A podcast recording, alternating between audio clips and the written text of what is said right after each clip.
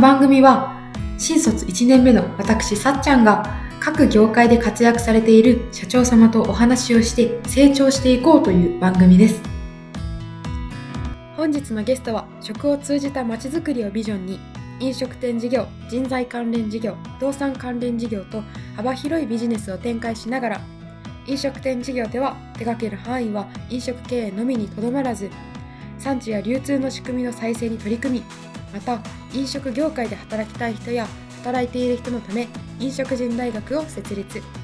さらに食を通じたまちづくりに貢献するため大正リバービレッジと地域活性化のプロジェクトにも携わり関西で幅広くご活躍されている株式会社リタウン代表取締役松本敦さんです。松本さん本日はよろしくお願いいたします。よろしくお願いします。お願いいたします。早速なんですけれども松本さんのあの、まあ、過去から現在に至るまで今回はたくさんお話をお伺いしていきたいなというふうに思っているんですけれどもまず最初に松本さんが今の株式会社リタウンをあの創業されるまでの経緯であったりとかきっかけをお伺いしてもよろしいですか？はい、あのまあ、それこそあの小学校の卒業文集にも、まあ、起業したいっていうようなことを書いてたので親戚も商売人が多かったんで自分でまあ事業をあのやるっていうこと自体はあの、まあ、ずっと小さい時から考えてたんだと思うんですけど、まあ、具体的にじゃあ街づくりに関わるその仕事をしたいというふうに感じるようになったきっかけっていうのは大学1年生の時に阪神・淡路大震災があったんですよね。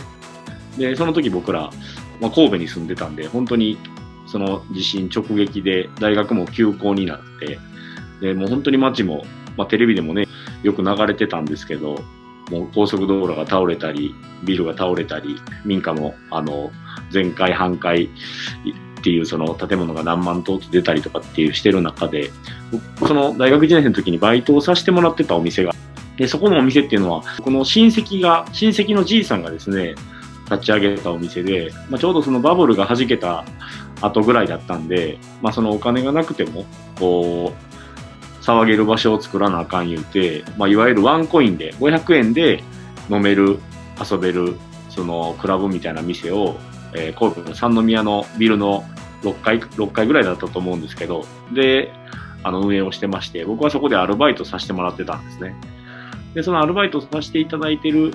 時に阪神・淡路大震災があったんです。でもちろんその三宮全体がかなりのダメージを受けたんでもう当然そのお店の営業っていうのは休止せざるを得ない状況やったんですけどやっぱりその時そのじいさんが、まあ、こんな時こそはよみんなが遊べる場所あの再開したらなあかんって言って、まあ、他のお店よりもかなり早くその震災が起こってから3ヶ月ぐらいですかね。3ヶ月ぐらいで営業再開したんですね。でもちろんその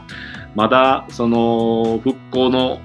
その準備がちょっとずつできてきたきたかなっていうぐらいの段階だったんで、そのお店を再開することには、賛否あったんですけど、やっぱりでも、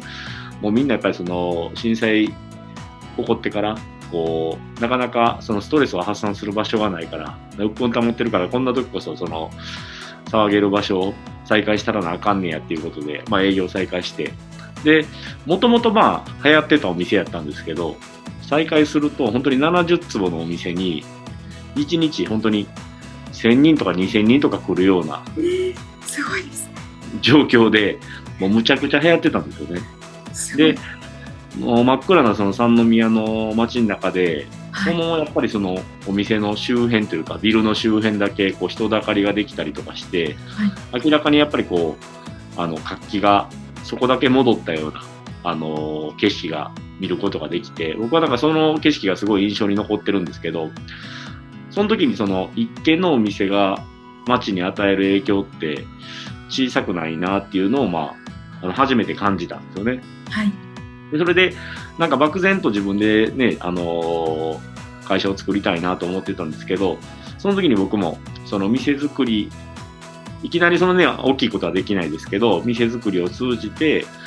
あのー、街にプラスの影響を与えれるようなその街づくりの仕事がしたいなというふうに、まあ、漠然とあの考えるようにあのなったんだと思います。はい、でそれで大学卒業するときにじゃまずはあお店を町の最小単位だと思ってるんですけど、お店を作る勉強がしたいなと思うようになって、そのお店がを作るその勉強ができそうな会社に就職しようっていうことで、そういうその店舗のプロデュースとかコンサルティングをやってる会社に就職しました。で、それから実際にいろんな企業さんの、そのサラリーマンとしていろんな企業さんのその店舗展開のお手伝いをさせてもらったりとか、あるいはあの、一回転職をして、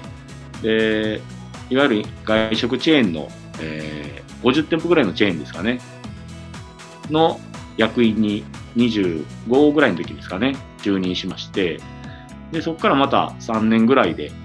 チェーン店を50軒から100軒ぐらいにお店を増やして、まあ、そのコンサルティング会社である程度そのノウハウ的なものものを学んで、で、その外食チェーンの役員として3年勤めることで、まあ、実践を積ませていただいて、で、ある程度自分の中でまあ経験が蓄積されたなと思ったんで、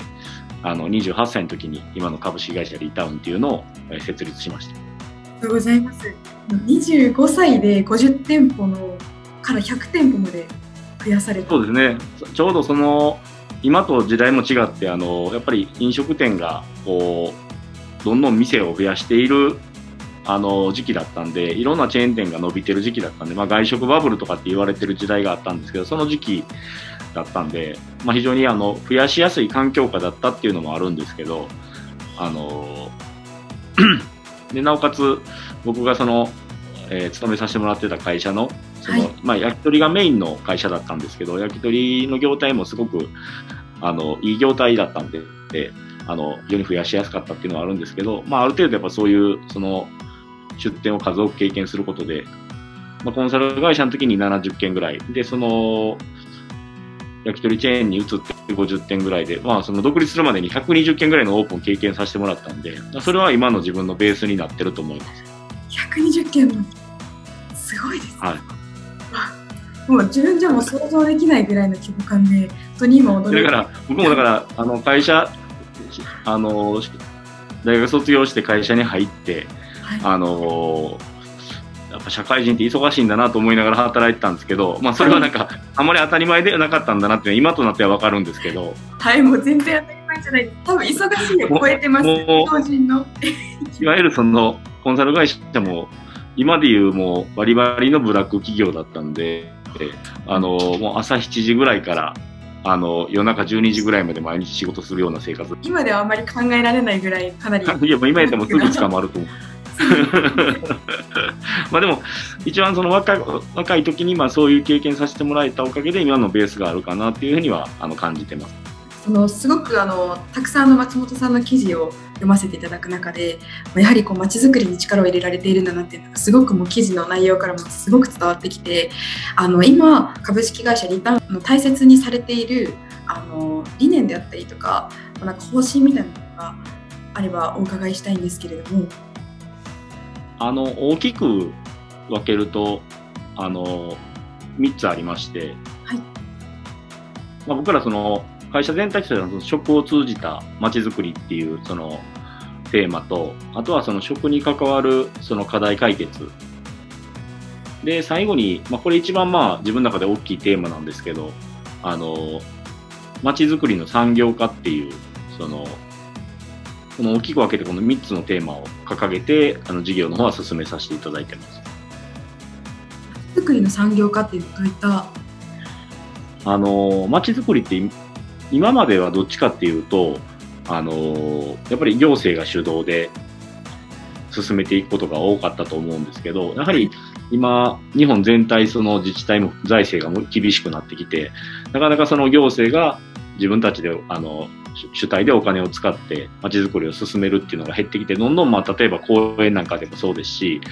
あの僕らがやってるその対象のタグボートっていうところなんかのその場所もそうなんですけど、まあ、行政がこう持て余してるというか、うまく活用しきれてないあの場所だったり施設を、まあ、民間が、えー、借り受けて、えー、町のその起爆剤にしていくと、町がまあ盛り上がるきっかけにしていくっていう、まあ、そういうようなことが全国的に進んでると思うんですけど、やはりまだまだやっぱりその、あの、民民間がそういう事業に参入してくるにあたっての、やっぱ課題ってむちゃくちゃあるなと思ってるんですね。例えば、行政側も初めてのことが多いんで、まだ不慣れなところが多くて、例えば、対象なんかの事例でいくと、実際に、その、この場所を活用してくれる事業者募集しますよっていうプロポーザルがあったんですけど、まあ、そのプロポーザルに僕ら手を挙げて、で、事業提案をさせてもらって、で、その事業の、事業の内容がまあ採択されて、えーじゃあ事業者として選定をしていただいて、そこからまあ具体的に開発を進めていくっていう流れなんですけど、その開発進めていくときに、あのー当初お預かりしてた図面とは全くその違う地中障害が出てきたりとかね。でその地中障害が出てきたことで、あのー図面をゼロからやり直さないといけなくなったりとか。だからその経済的な損失もありますし、時間的な損失もあるし、でもその損失を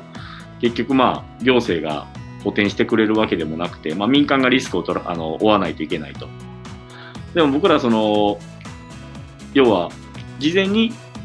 あの地中調査とかをできてたら、こういう問題って回避できたかもしれないんですけど、やはりこっちがその図面を起こして確認申請を通す直前まで地中調査することを許されなかったんですよね。だから調査できないからその僕らは知る由もなくて、そのいただいた図面信じて図面を書いてたんですけど、結局蓋開けたらちあの地中の中に障害があって、図面が全然その使えないものになってしまったとか、まあ、そういうリスクがやっぱあったり、であとはその、なんていう対象のプロジェクトの場合だったら、対象区役所さんはすごい協力的なんですよね。はい。プロポーザルの主体者である。だけど、あの、建築の確認申請を出す建築指導課だったりとか、あるいは、えっ、と、船の許可を出す運輸局だったりとか、あの、いろんなその許可を出す、その省庁っていうのは、必ずしも担当者レベルで協力的な人ばっかりではないので、よくその縦割りとか言われますけど、はい。もうまさにそれで、その、行政が一枚岩っていうわけじゃなくて、やっぱりその部署によって温度差がやっぱあるなっていうことがあって、なかなかうまく前に進まないことがあったりとか、まあその辺の難しさとかリスクとかっていうのは、基本結局民間が全部負わないといけないと。リスクが高すぎて、やっぱりその参入し障壁が結構まだ高い状態だと思うんですよね。だから街づくりなんとなく興味あるけど、なんかよう分からへんとか、ちょっといろいろ問い合わせてみたけどめっちゃめんどくさそうやからやっぱりやめとこうとか、やっぱりそういう風になってる人って少なくないと思うんですよ。だからそれ僕はだからその街づくりの産業化するっていうのは、やっぱりその、なんていうんですかね、分かりにくいところとか、その民間にばかりそのリスクがこう偏ってしまうようなところっていうのを、その事例作りを通じて、まあ、整理をしていって、まあ、もうちょっと安全に分かりやすく民間が参入、あのしやすいような環境を作る、まあ、きっかけ作りを、まあ、僕らもあのやれたらいいなと思ってて、まあ、そうでもう一個はやっぱりその事業を通じてちゃんと収益を上げると。収益を上げることで、やっぱり、あちゃんとその多少面倒くさいこともあるけど、ちゃんとやれば、その他にはないビジネスチャンスが街づくりにはあるんだなっていうことを、まあ、たくさんの民間企業に感じてもらうことで、えーその参入事業者を増やしていくと。まあ、そうすることで、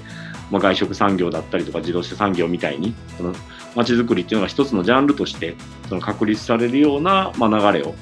ま、作っていけたらいいなというふうに考えています。松本様にお伺いしたいお話が本当にたくさんあるんですけれども一旦ここで本日あの切らせていただいて続きの気になる松本様のお話は次回の配信にてお話しいただけませんでしょうか？はい、わかりました。ありがとうございます。では一旦本日はここで切らせていただきたいと思います。皆様ご清聴いただきありがとうございました。ありがとうございました。今回の配信もご清聴いただきありがとうございました。この番組は毎週金曜日朝の8時から配信しております。皆様も社会人1年目の私と一緒に学んでいきませんか？次回の配信もお楽しみに。